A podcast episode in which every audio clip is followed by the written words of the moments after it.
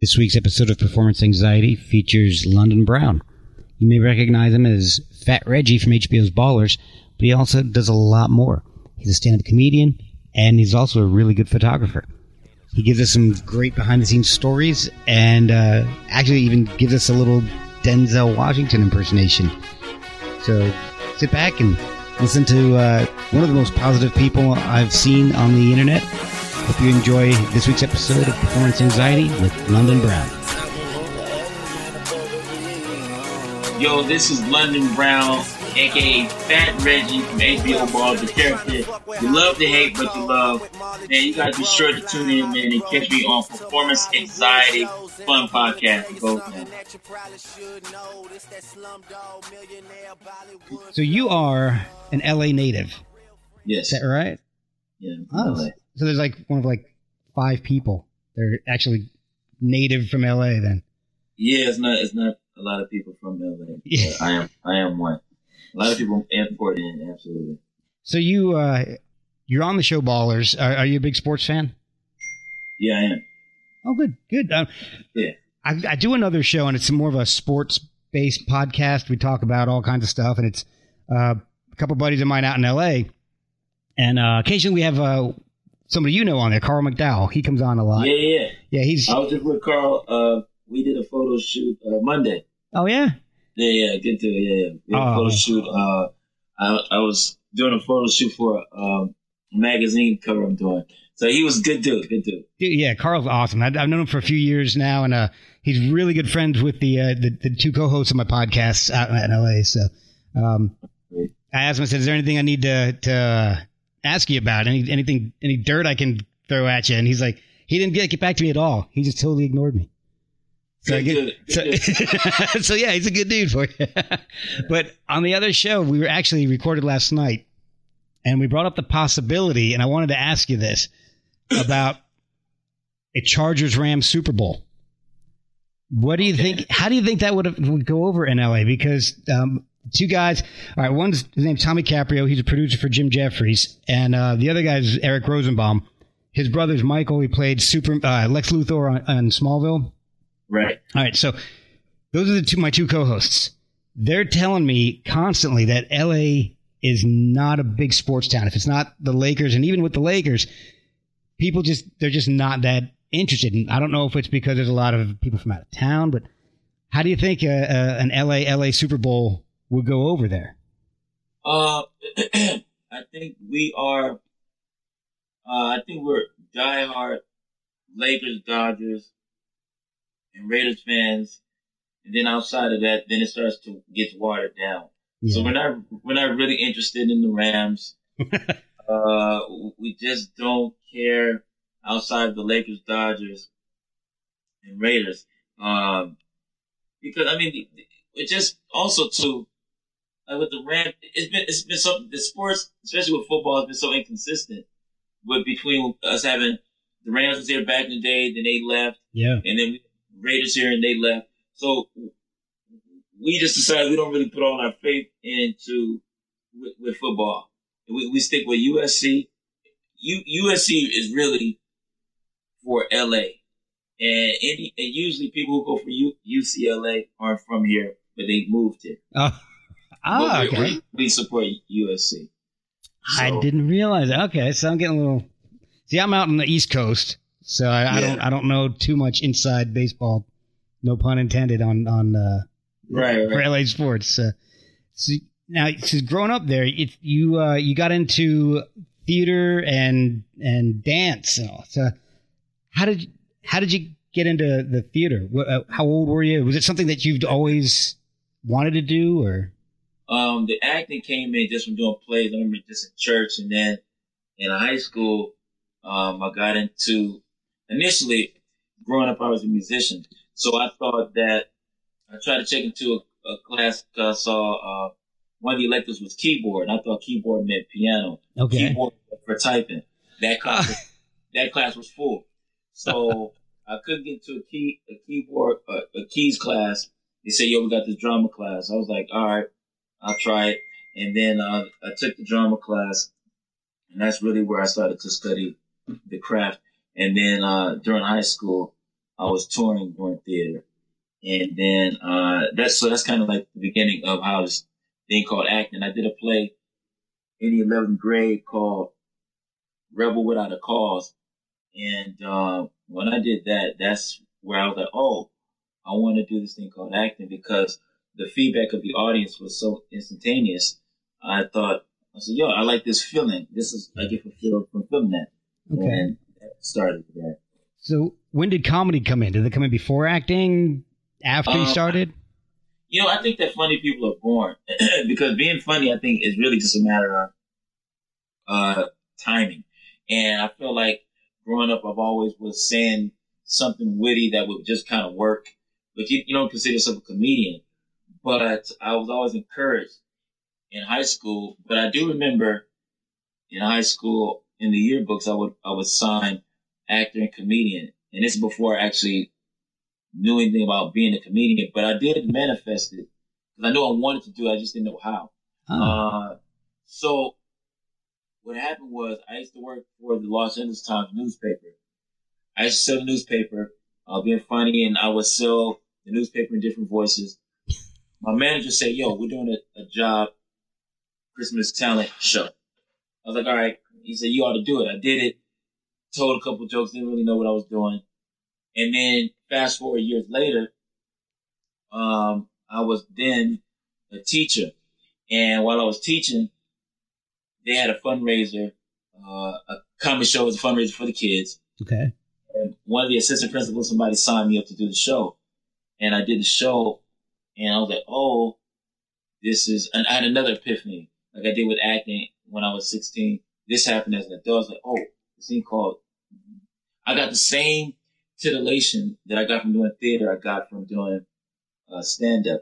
It was, but what I realized is that both of them were on stage. One was like performing with a cast of 12 Mhm. versus me performing. It was the same live reaction.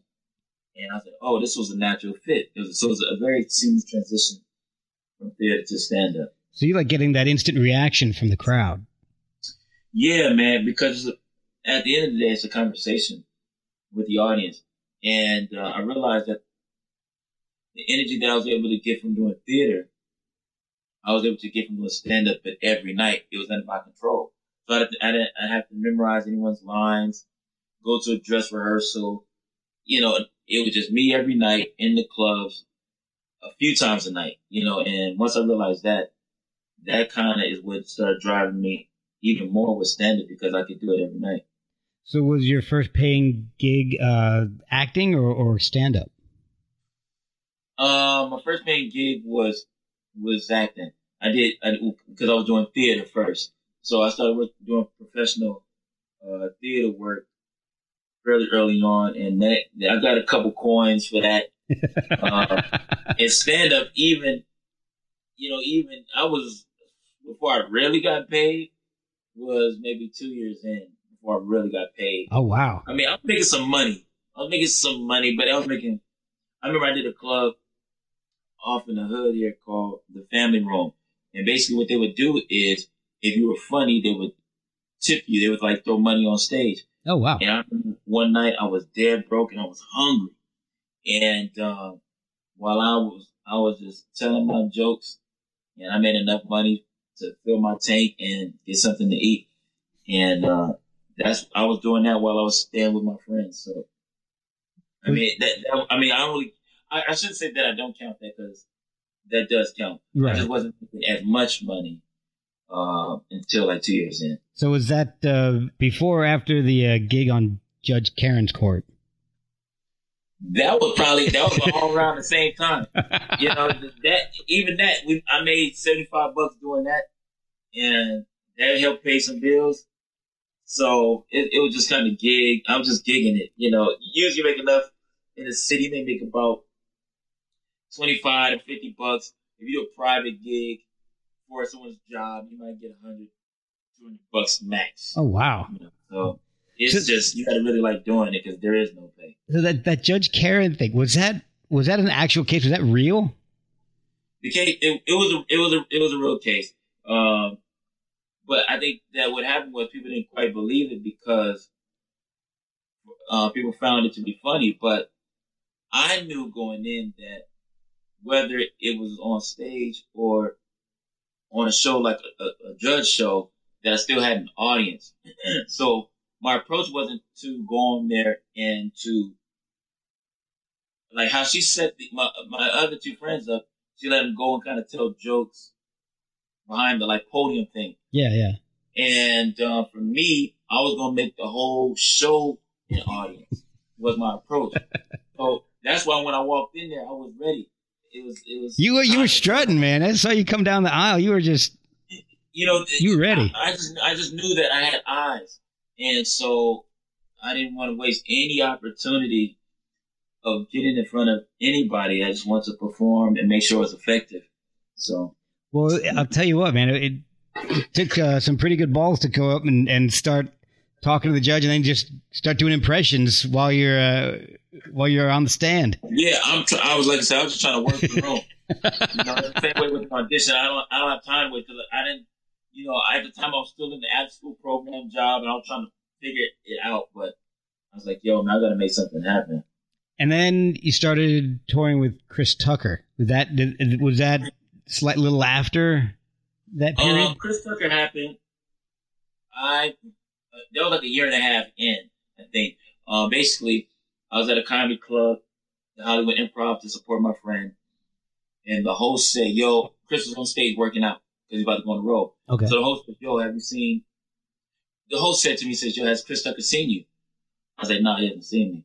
He says, "You ought to see." I said, "I don't want to bother him. He's working out." So the host says to Chris Tucker, he says, "Yo, who inspires you?" Chris Tucker says Eddie Murphy and Richard Pryor. The host says, "Yo, you inspired London. You should watch London." So he grabs me and puts me onto the stage, and I do like whatever my type five minutes was at the time. Um, after the, you know when the club was out, me, Chris, we talked, we exchanged numbers, and um, after that he called me like a month later, and said, "Y'all got a, I got a date. You want to come out?" I like bet, and I go Nice. to Maryville, and um, I guess he had called around to see how my character was. My character is solid, and um, I, I toured with him for like three years. Wow, three years. That's pretty awesome. Yeah, we went to um, you know Canada, went to Europe, and um, and that's how I won like uh, international comedian because of him because I was able to go outside of the states because of him. So I owe that to him. So I hear horror stories a lot about being the opening guy on a comedy Yeah. tour. How is it really that bad? And, and what was it like with Chris? Um, with Chris, you know, I I just learned. Um, he talk, I mean, there's something to learn on stage from from him, but more so off stage. Um, I I tip better because of him, or I tip a lot more because of him. Uh, I've seen how he dealt with fans. Um, because some, we've been out and people come up at the airport and they wanted him to sign stuff, and I would see him and he wouldn't sign everything. And I was at first, I was like, "Yo, that's why he not signing."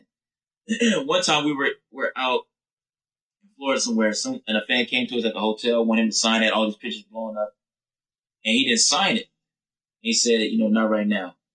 And then I looked at him, and then as the ele- elevator doors were closing on us, the fan starts to go irate and started cursing and throwing all kind of slanders and everything. Wow. And Chris very calmly just looked at me and said, "See, you got to know the difference. You, you know, when you're doing this long enough, you know your real your real fans. They'll respect your space. If you say you can't do it, they'll simply say, give me the to and. They keep going. You Yeah. say they would never act like that. So I learned little stuff like that. And what I thought about was the biggest thing I learned was if I was ever not if when I was in my uh, in a Chris Tucker position, I would be sure to look out and do the same. And so as soon as I got into a headline position, um, I brought one of my buddies along, and I couldn't wait to do that because I knew my Chris Tucker day was coming. Yeah. So first thing I wanted to do was definitely look out for one of my friends and allow him to eat, as we call and I eat as well, because that's what you're supposed to do. Well, and some of the interactions that I've heard about, some of the interviews and all that I've seen and researching for this, you're really good with your fans, and it's it.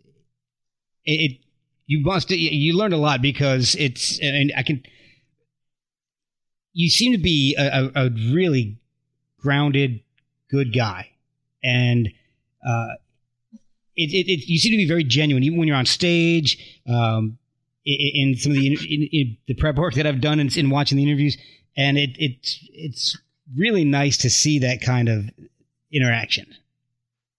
Yeah, you know what? I just it's just a couple things, man. I, my mother is really grounded. There's nothing, you know. Uh, she's just very a solid person. So coming from a household full of people who are very grounded, I think helps because we're just not into trying to be something else. First of all, it takes too much energy to be something else. So that's one thing. The next thing is there's never a need for me to be a to put myself above anybody. So this is how I function, which is I'd rather keep myself humble rather than let circumstances cause me to be humble. Or if you're spiritual, I don't want God to humble me because that kind of humbling is, I don't want that. Yeah. So I, I'd rather just keep myself, I let myself do it. If we keep our feet on the ground, well, if or when we fall, it won't be that far. So I don't want to ever be, you know, anything self-aggrandizing because I'm not into that. Actually, and, and on a very simpler level, I just find it very corny. You know, a lot of uh, it's a very insecure move to try to belittle people, put people down. I understand that the people don't even have to talk to me. So for people to take time to even say, "Yo, London, we like you on the show," or "We thought you was funny on stage," whatever. Uh, it, you know, the very least I can do is be kind to people. Well, um, I mean, you even do that in your in your stand up because you, you, your stand up isn't about putting people down. Exactly. I, people don't come to the show for that. I don't know. There have, there have been people who come to the show who said to me, man, I wasn't having the best day. I really didn't feel like going on. Um, people break up. I don't, I don't know what people's circumstances are when it comes to the show. Right. What if people come to the show for some sort of redemption and when I'm on stage, I have control of the room. And for me to abuse my power in that way and to start tearing people down, who knows if I was the last source of positive energy that they could have used to turn things around. I would, I, to whom much is given, much is required. So I don't ever, I, I try not to do that. Now, of course, even if we joke back and forth with the audience, I always, at the end of the joke, flip the joke around so that I'm the I'm the victim of the thing. I don't want the whole room coming down. Right. To the world, like as we spoke about going into this, he said it's already enough podcasts, different things talking about a bunch of dark things. Yeah. That's not that's not even in my nature. So I, I don't want to be that way. Well, so. yeah, exactly. And I don't, I don't, I don't want to do a show like that. And uh, I I appreciate your your humbleness coming on to my show because now you instead of doing you know a, a big morning show that I've that I've been watching today. I've, I've watched. you you have no idea how many interviews I've watched with you over the past few days, and uh, now you're doing a podcast with some middle aged guy in his dining room. So that that's pretty cool to me. It's all good, man. I mean, people are people. I don't, you know. At the end of the day, you know, the president to the homeless person, people are people. We, yep. we, we that's enough for respect, you know. So let I want to find out how you got the your. I don't know. Do you consider hustle your your breakthrough in acting or, or in TV? I guess maybe. Um, I consider it a step because I still haven't feel like I've gotten the break, the breakthrough breakthrough. But okay. I do feel like I've made these have been great uh, steps to the next level. Um, the hustle was very important because, or mean something because that casting director uh, Prentice Penny, he purposely decided to go with actors that no one had seen before. And in Hollywood, that's very difficult. People like what they like.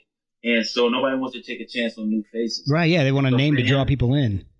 That's the thing. So for him to say, yo, I'm going to go with some names, uh, I'm going to go with some actors because they can act and not because of their resume was, uh, my loyalty. I have a lot of loyalty to him.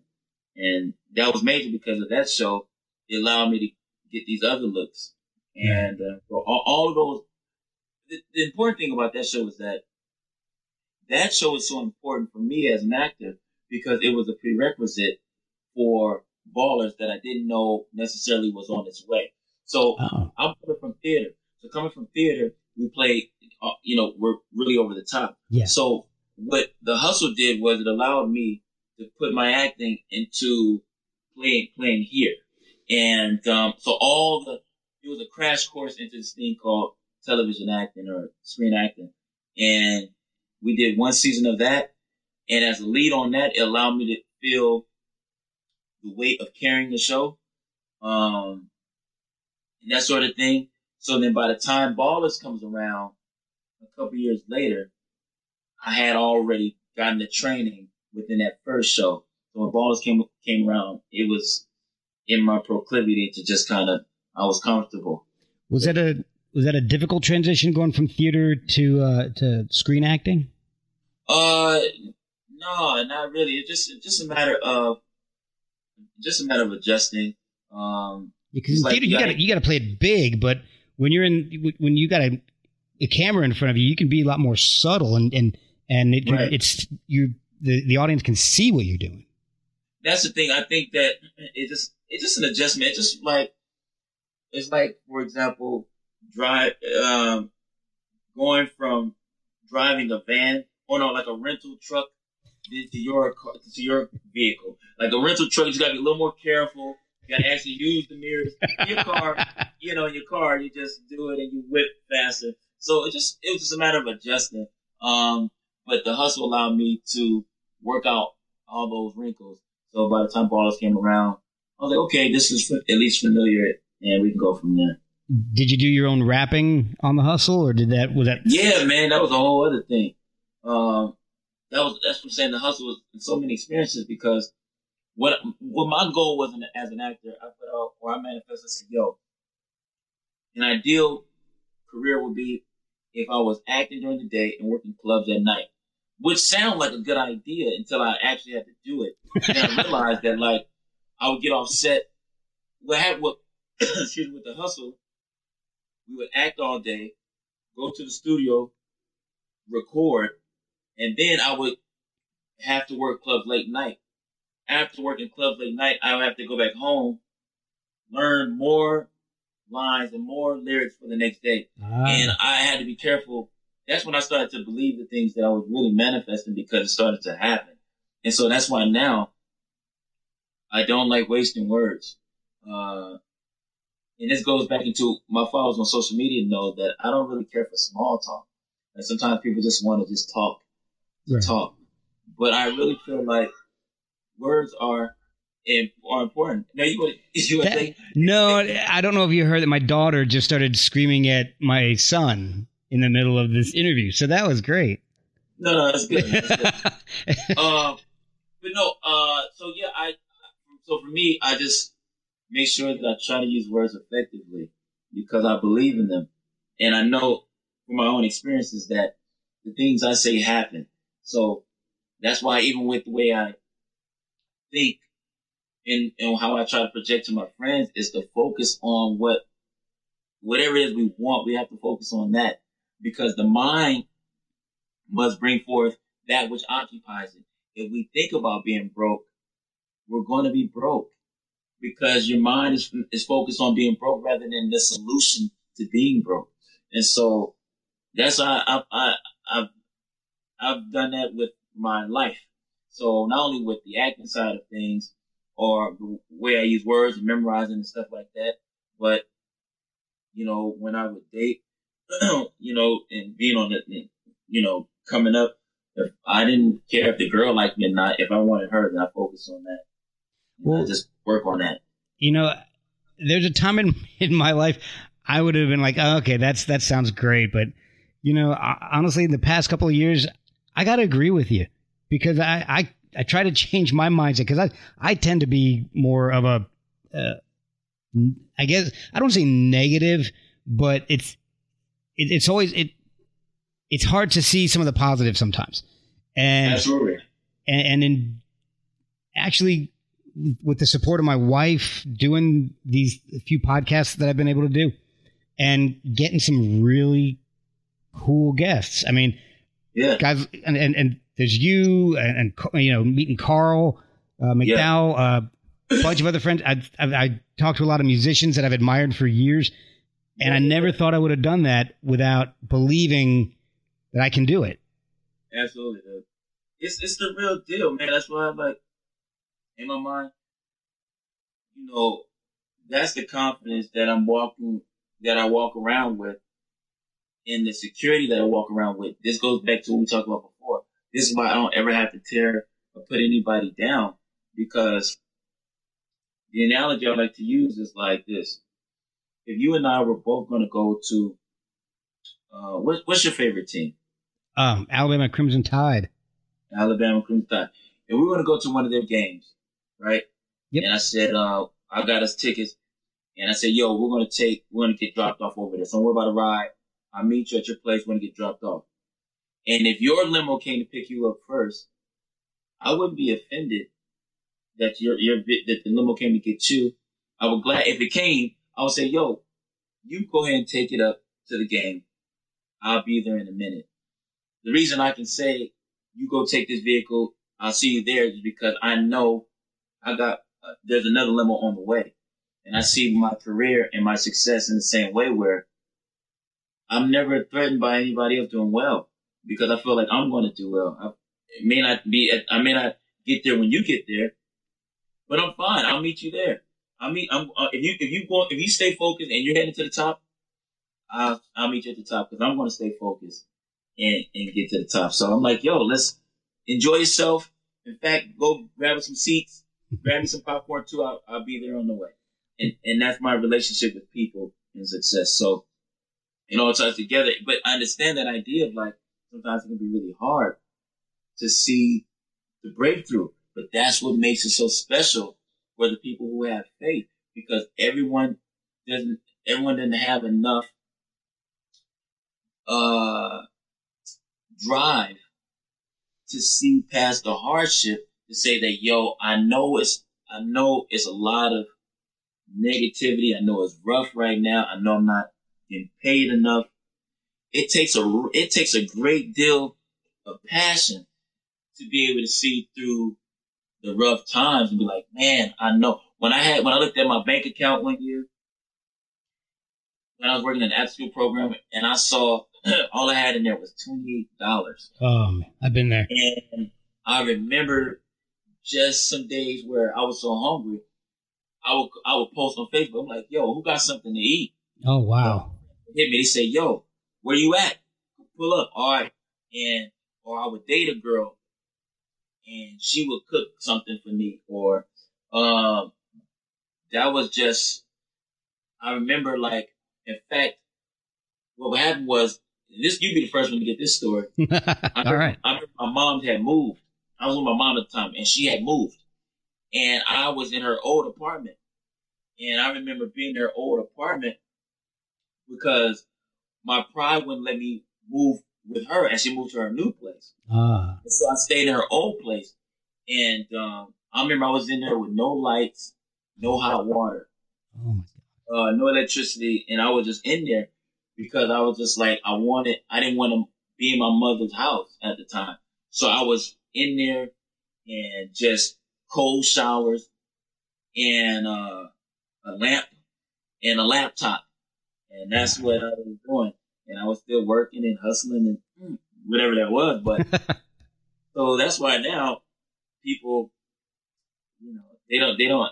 My Maya Angelou has this quote about you know people see the glory but they don't know the story, and Yeah. I know people don't know me, so Yeah.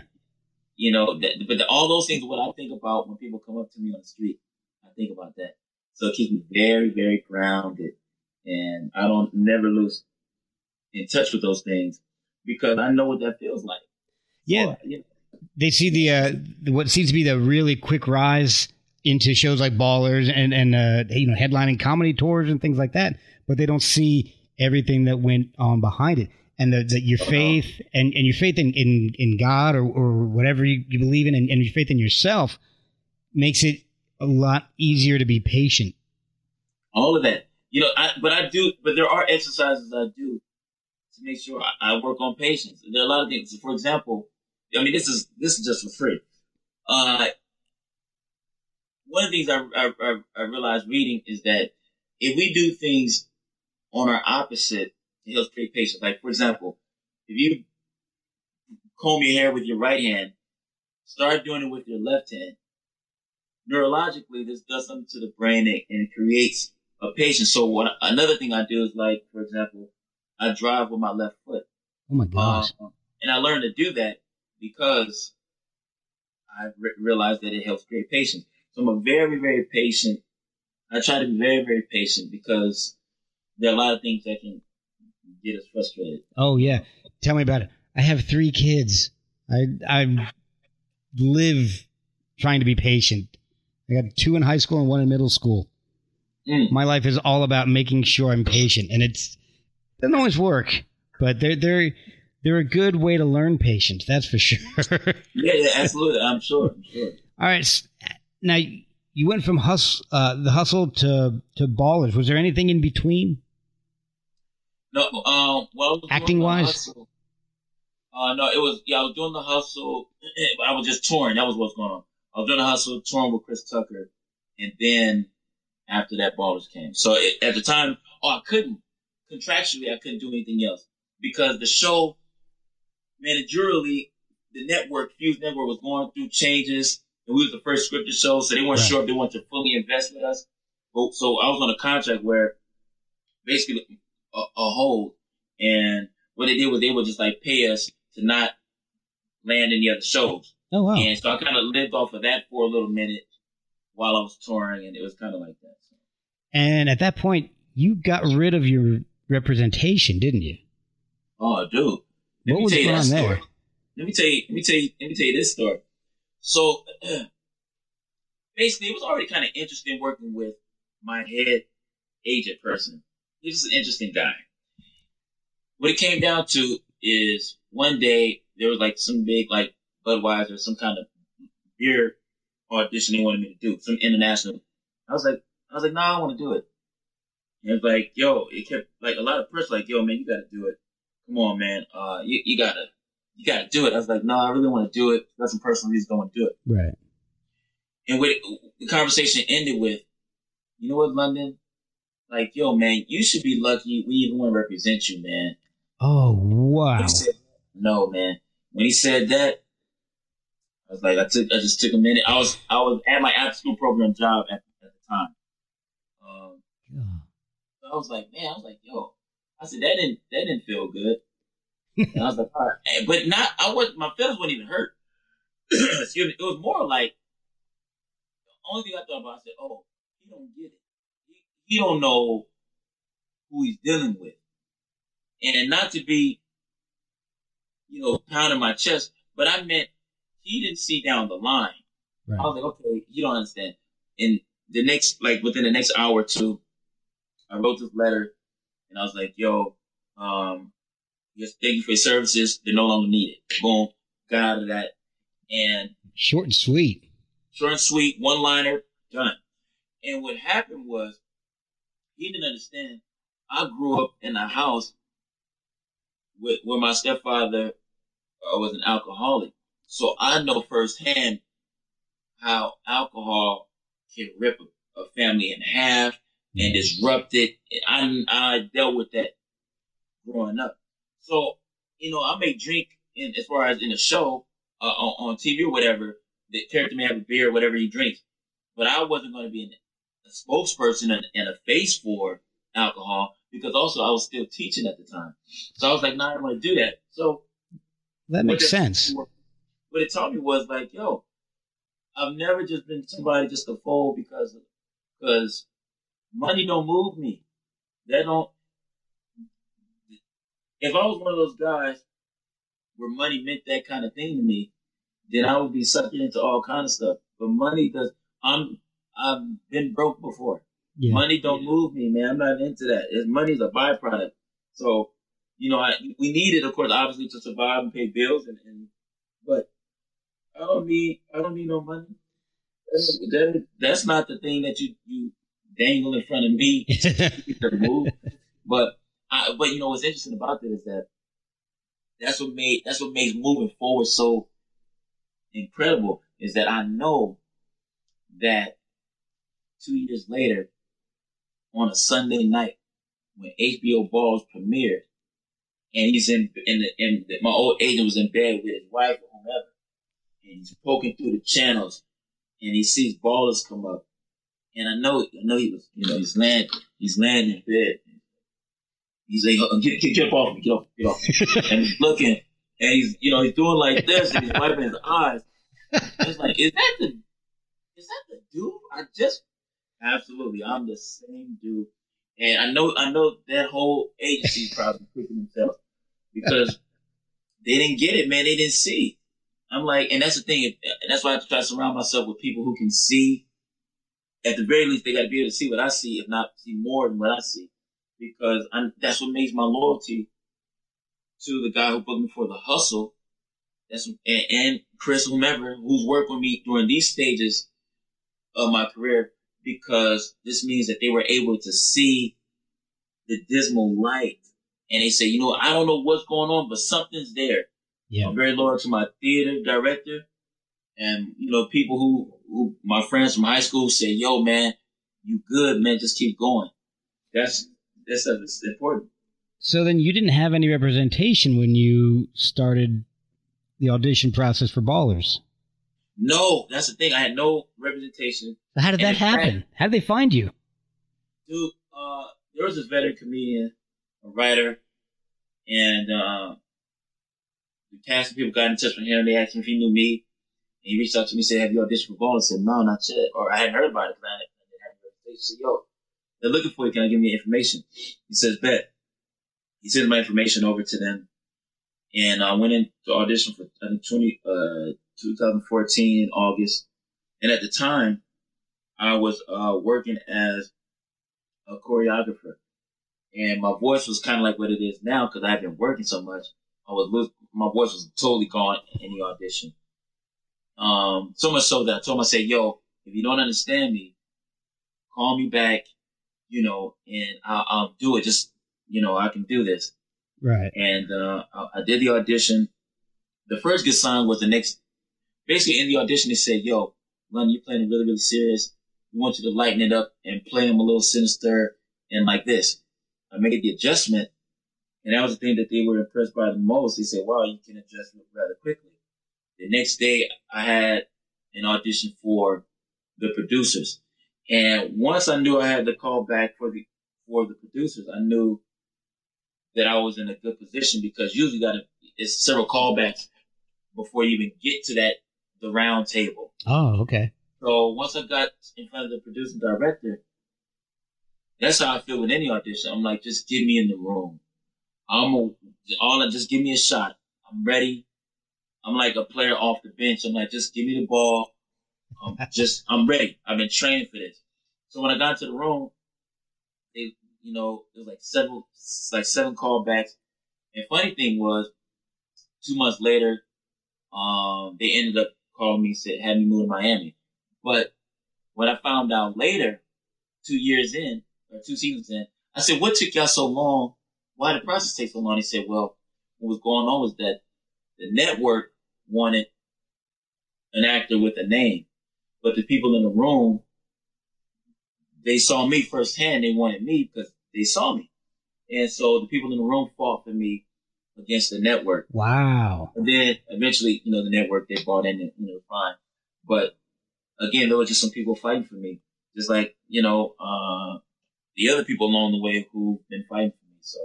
Well, that seems to be a theme for you then. People studios and all wanting wanting a name, but the people who actually interact with you want you instead. That's the, that's the thing is that this is why I'm on tour because my friends, the people around me have always they saw it from the jump. They've always believed, and that's the thing about that's what TV does. TV exposes you and introduces you into the living rooms of people. Yeah. And that's why the plan is to do TV, which I'm doing, book a film. I've done I've done some films, but to book like a major film, so take the audience from TV, take them to the big screen, and bring them right back to the comedy club. That's the plan, very clear and laid out, very methodical. But I know that just like you, it's just like now we have a talk, you deal with me one on one, you say, oh, this is who he is. Yeah. And this is why these interviews with you or the ones that do to Essence or whomever, it's just introducing people to me because I know people don't know me. Right. Once, that's why if there's ever any negative thoughts or ideas about me, I know that those people usually don't know me. Because you can't you can't say that I'm like this and have a conversation with me. So I'm not I'm never bothered when people say I'm like this or London, you're so this or that. I'm like, you've never been with me.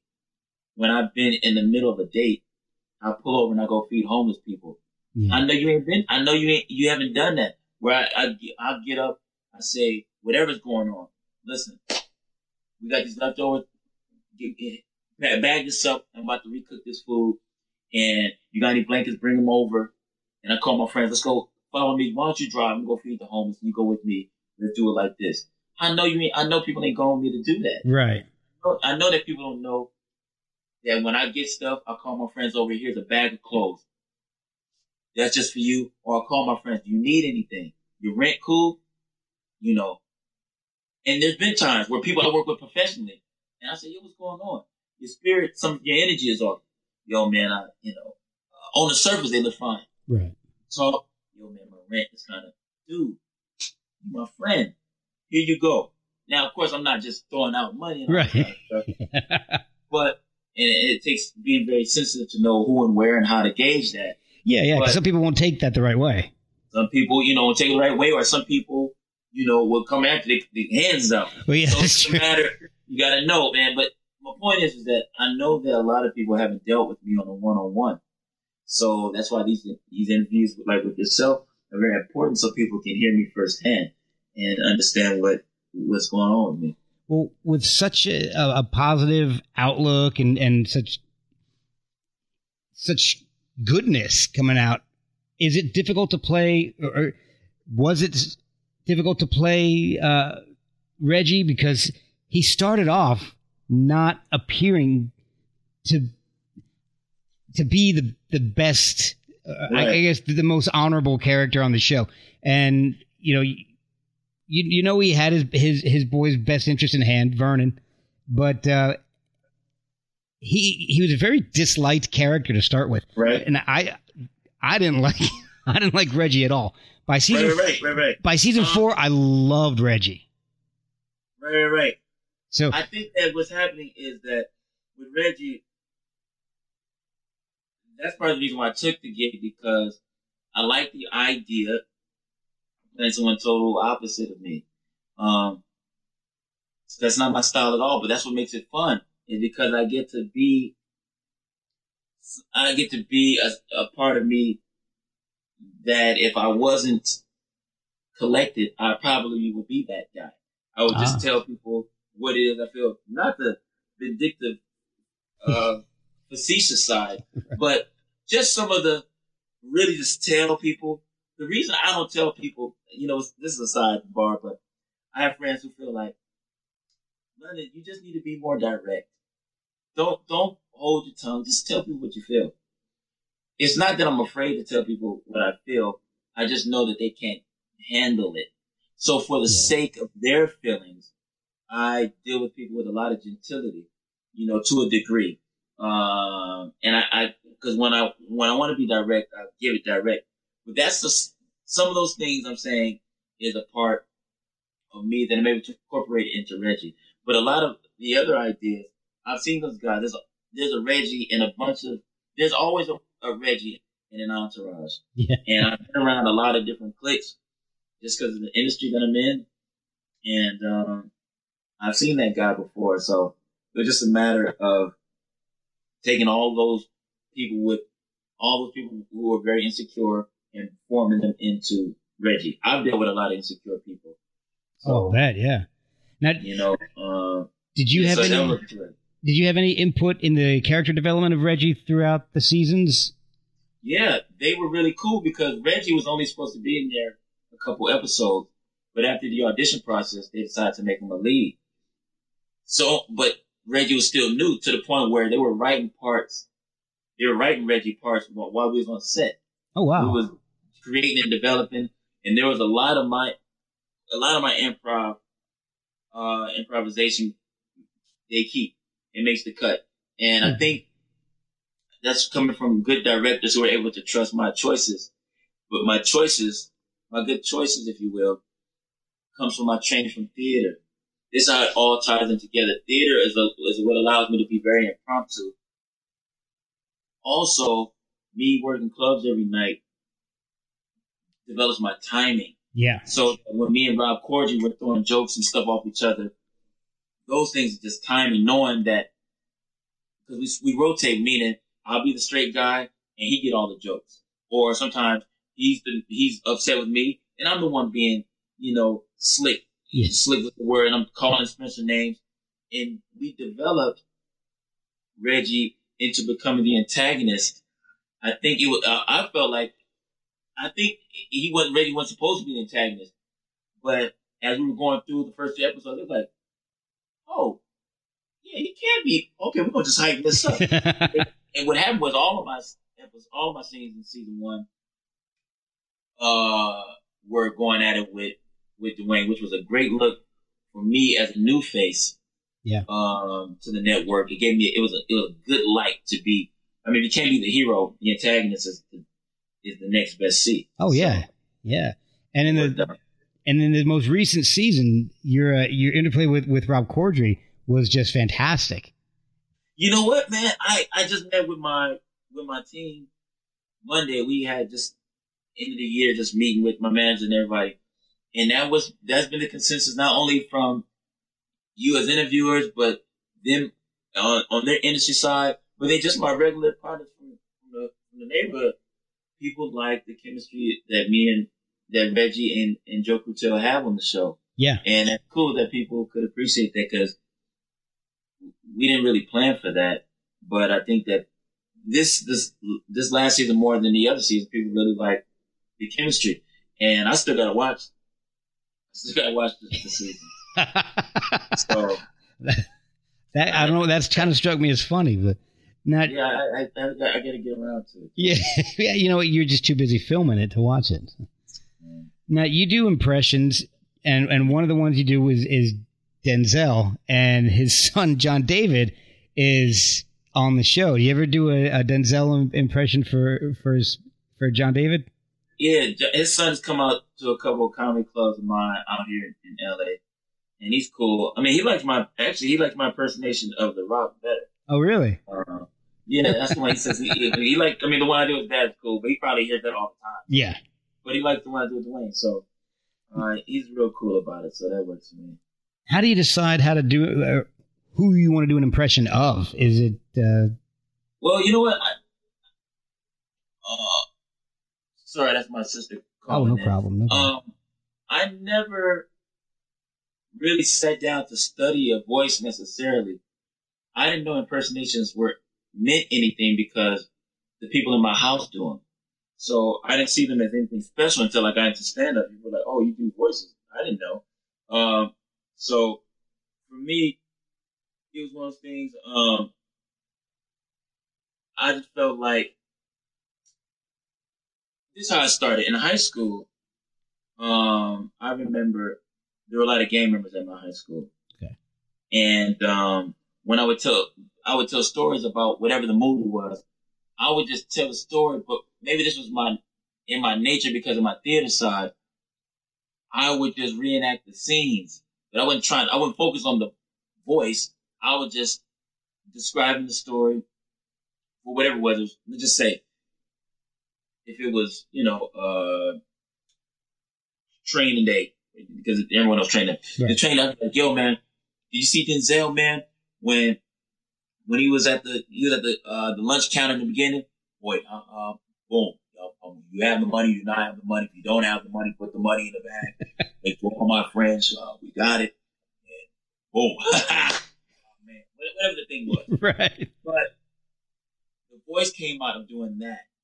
And so when I would tell stories, the voice would happen. So what happened was when I first started stand up, I didn't know how to write. I knew what the premise was, I jokes. But what I did know is that I could do voices.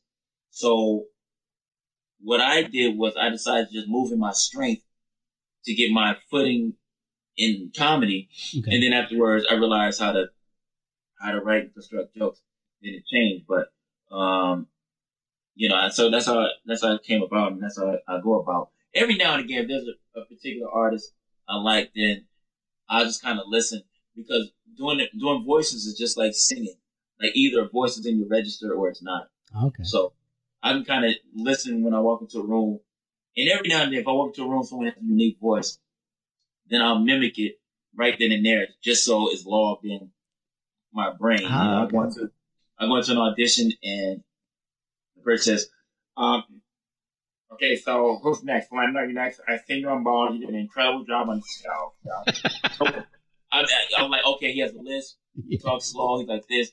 So under my breath, I just make a quick mental note, and then at some point, at somewhere, I have it in my bank to, to, to draw from. you mentioned earlier uh, helping out the homeless with food and blankets, but you're also a photographer, and you've been uh, taking portraits and, and pictures and, and documenting your work with the homeless. Um, how did you get into photography? I've always liked photography. Um, I just couldn't afford a camera for a very long time. Yeah, And when I started, when I started touring, touring with Chris, saved up enough money, bought me a camera, and um, I wanted to photograph people, but my confidence in photography wasn't there because I didn't know how to really use the camera. But I knew I could do it somewhere. I don't even know. I just knew I could yeah, before I could. So what I started to do was I worked in that school program and we would serve the kids snacks, but the kids would, would waste the food. And what I started to do was to collect the food and I would take it at midnight after working clubs and I go feed the homeless. So when I would go feed the homeless, I would have conversations with the homeless. Then I realized that, oh, while I was out, I would just shoot the nightlife. While I was Okay. out there, they were separate at first. Then somewhere in there, as I started getting up, up and personal, close and personal with the homeless people, one day I just like, you know, I started shooting it from afar. And then Okay. people started to like the pictures. And then between that, I started getting up close to them. And then I said, yo, man, uh, I just like to photograph you if you don't mind. And I, cause I would feed them and they would get comfortable. yeah. So then I started to photograph them that way. And then that's kind of where it started from. And then after that, I started, I built, I built my, my confidence up with homeless people. And then I started shooting my friends who needed headshots. Then started shooting, uh, celebrities or whatever. And then I started doing my own landscape photography. I see. This is Um, this is my wheelhouse because uh, I went to college for photography, so I I love talking photography. I could talk. oh man, I, I could talk your ear off for hours on it. oh, well, you know, now that you told me, I, I'm definitely going to be reaching out to you because I'm going to have questions on how to do whatever it is. Yeah, yeah, man. You got my number, so anytime you got a question, I'll be I'll be thrilled to help you out. Um, and, and you seem to be the type of guy who does a lot of research on what you're going to do. And I, I tried to. I will, man. I I'll give you a list of people to check out because if you if you haven't uh, studied some of the some of the amazing artists out there, there are so many people that you're going to want to see, and you're going to look at their photographs and say, "I can do this. This is this Yeah, is fantastic." But I I know I can do stuff like this, and that's what inspired me to go to college for it. I, I would see people like Dorothea Lange's photos, um, Cindy Sherman. Um, Yeah. Diane Arbus, Richard Avedon. Um, you you like landscapes, so you've got guys like oh, you know way back in the early in the late nineteenth century, Eugene Atget, uh, Oh, Galen yeah, you Rowell. gotta, you gotta email these names for Oh, sure. Oh yeah, yeah, yeah. I'm, I'm definitely excited. Oh man, I, I will give you pages upon pages of people to look for. Yeah. Um, see, some of the professors that I that I worked with uh, in school, their stuff is is is fantastic. I like Willie Osterman. One of my professors was actually Ansel Adams' last assistant before he died. So That's deep. Yeah, so you gotta- yeah, yeah, yeah. That's deep, man. All right, so we'll we'll, we'll hook up after this show, and, and I'll, I'll send you some names and stuff. But how, but no, so what kind of what kind of equipment do you use? You Canon guy, Sony, Nikon? Canon, I got a 6D Canon, and uh, I got a couple lenses that that help. I gotta say, I'm gonna send you a couple looks, man, and I, and maybe you can help me figure out which lens I need to use to Yeah, accomplish some of these things, man. Because I see some some pictures, and I just marvel. I'm like, I'm like, man, how did they get this shot? You know, and I've done a couple illegal climbs and jumped, and I just gotta get the shot and get the shot and get going. But I mean, yo, there's, I just have tons of questions, man. oh man, photography. yeah, and I, and a bunch of my my uh, classmates from RIT still shooting to this day. I I was professional for like 15 years. Then I had kids, gave it up, had to get some steady income because Yeah, yeah, yeah. unfortunately, I was in an area. I, I went to school in Rochester, and then I ended up moving down to Alabama, and I was in a real poor a poor section, and it was just really hard to make a living doing that. So, yeah, yeah. and you know, my wife and I uh, started having kids, and I'm like, "Ah, I guess I should probably get some steady income because Mm. it wasn't it wasn't exactly steady at that point. But uh, but yeah, I mean, I I can talk to you for hours about photography. I don't think um, the it. listeners are going to want to hear it right now, but but and I, I will tell you one thing, and this is something that that I'm I will not edit out of the podcast. Check out a couple of my uh, other episodes. I've had a couple photographers on. Uh, a friend of mine is a guy named Jim Cummins, and he was a he. I mean, he's still a photographer, but he was a photographer for uh, a music photographer for decades and decades. He shot guys like Jimi Hendrix, Led Zeppelin. He was at Woodstock, shot Santana, Miles Oh, Davis. Oh, he he's shot over 900 album covers. Really? Yeah, yeah. Yeah, he's, yeah, he's one of the he's one of the, the, the greats then. Oh, yeah. So you check out that episode because he talks all about it. And then there's another lady uh, who's a photographer right now out in LA named Priscilla Scott. She does a lot of uh, live music photography. She's really good too. So, um, I'm on it, man. So um, all right. Now before we wrap up, I want to find out about the new project that you that I I don't know is, is it out yet? Asia A is that out yet? Asia A. Uh, Asia A is still making its way around film festivals. All right. Tell me what is that about? Asia A, basically, I played uh, a paralyzed athlete, and uh, I got a call from the director, and he said, "Yo, man, I got the story for you. Want to check it out?" I read it on a Sunday evening. I was like, "Yo, this is really heavy, and this is deep, and it's a lot different from the other characters I've done." So I was like, "Yo, uh, I'm in." And um, that right there was a very emotional piece, um, because it comes. It's basically an athlete coming to terms with the reality that he's going to have a, a, a new life because he's finding out this information. So he has to decide how he wants to tackle this new chapter of his life. And um, it's, it's just, it was a good piece for me to really sink in and get down into my emotional side. So it's But, more of um, a dramatic piece than Yeah. comedic. I, I, I would imagine it'd be hard to do a comedy about a paralyzed athlete. right. I mean, that's what makes it so cool because it was like, it was just very heavy. And I, I, I like, I like a good drama. So if you had your Uh, if you had your choice, would you be doing more comedic work, more dramatic work, or just stand up? Um, I, you know, I like the idea of both. Like that's the, I think that's the cool thing about my career and how it is and how it's set up. It allows, it's kind of, it kind of allows me to do, um, to do both. Do you have Yeah, a so- preference between them? Uh, well, stand stand up for sure. Stand for sure is Okay. my my voice or my go to. But I I drama's right up under it, man, because I, I like the stretch and the growth that I get from a good drama. You know, um, and a lot of comedy comes from pain anyway. Yeah, that Oh. yeah. It, I can't even. I, they're almost inseparable for my style because they they work together. They coincide each other. So. All right. So before I let you go, what what's the worst thing you've had happen either in an audition or on stage or on set? What's what is the the, the most I don't I don't want to say embarrassing because it doesn't have to be embarrassing. But what's the strangest thing you've had happen in your? Uh, I guess you. I mean, you could pick either doing uh, acting or stand up, or you could give me one of each. It's up to you. Um, the strangest thing. oh goodness, let me see. This is a pretty good one. I guess the strangest thing might have been. I don't know. Maybe. Maybe this one. I share this one, but it, it, it's kind of cool because it ends in a good way. But basically, I was in Miami, and um, I was in Miami. I was coming out of a shoe place, and this guy walked in, and he wanted to fight me, um, because he thought I was Reggie for real. Oh and, wow! and I talked him out of that. Wound up taking pictures for his wife and everything. Another time was in the club.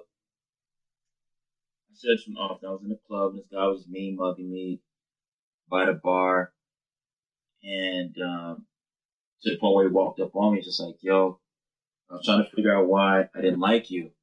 Um, I thought you was a dude." He said, "I thought you was a guy, you know, who maybe stole my girl, but oh, jeez."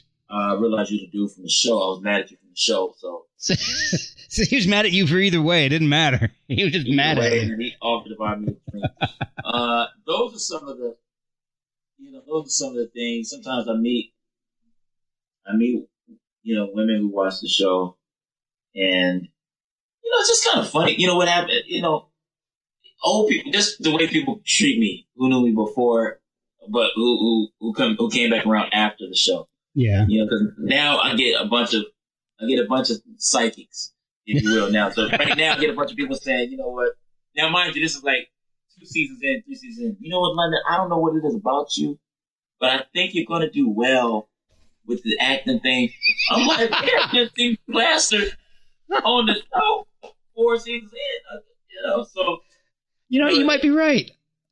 you might be right. So that kind of thing, and where everybody just you know, they're cheering for you. But not everybody, but some people. So was it was it uh, easier for you when they moved the shooting from Miami to Los Angeles for Ballers? Um, for me, I was able to appreciate it because I can get I can have my regular life.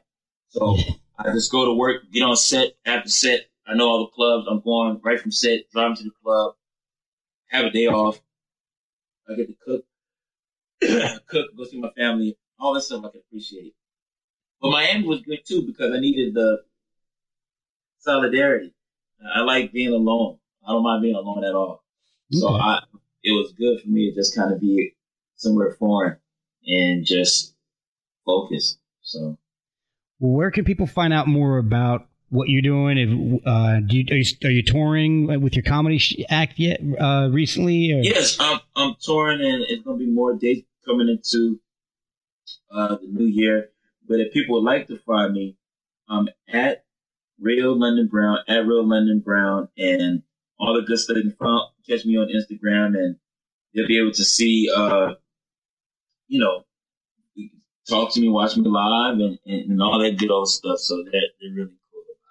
Thank you so much. Uh, it's it's really this has been one of the most fun podcasts I've done you're just a great guy to talk to, real positive, and it's it's uh, really nice to talk to somebody who's got such a great outlook on life.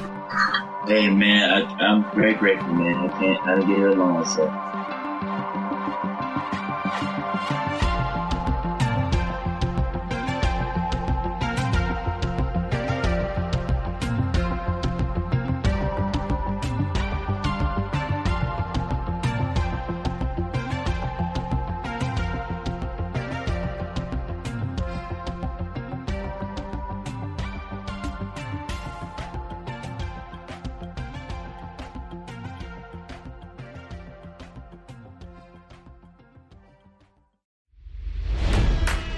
It's NFL draft season, and that means it's time to start thinking about fantasy football. FantasyPoints.com features industry leading experts and prognosticators using proprietary hand charted data to help you score more fantasy points. FantasyPoints.com is the place to go for whatever kind of fantasy football you play. Whether you play fantasy football, daily fantasy sports, or do a little bit of everything, Fantasy Points has the meticulously researched content to guide you to victory.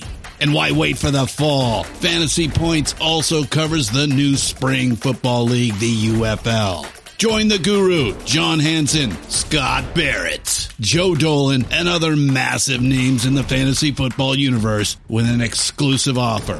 Use code Pantheon for 15% off any fantasy points package, including the all in package, with access to every article, tool, and data nugget that Fantasy Points has to offer. That's fantasypoints.com and code Pantheon for 15% off at Fantasy Points. Fantasypoints.com Code Pantheon. Score more fantasy points.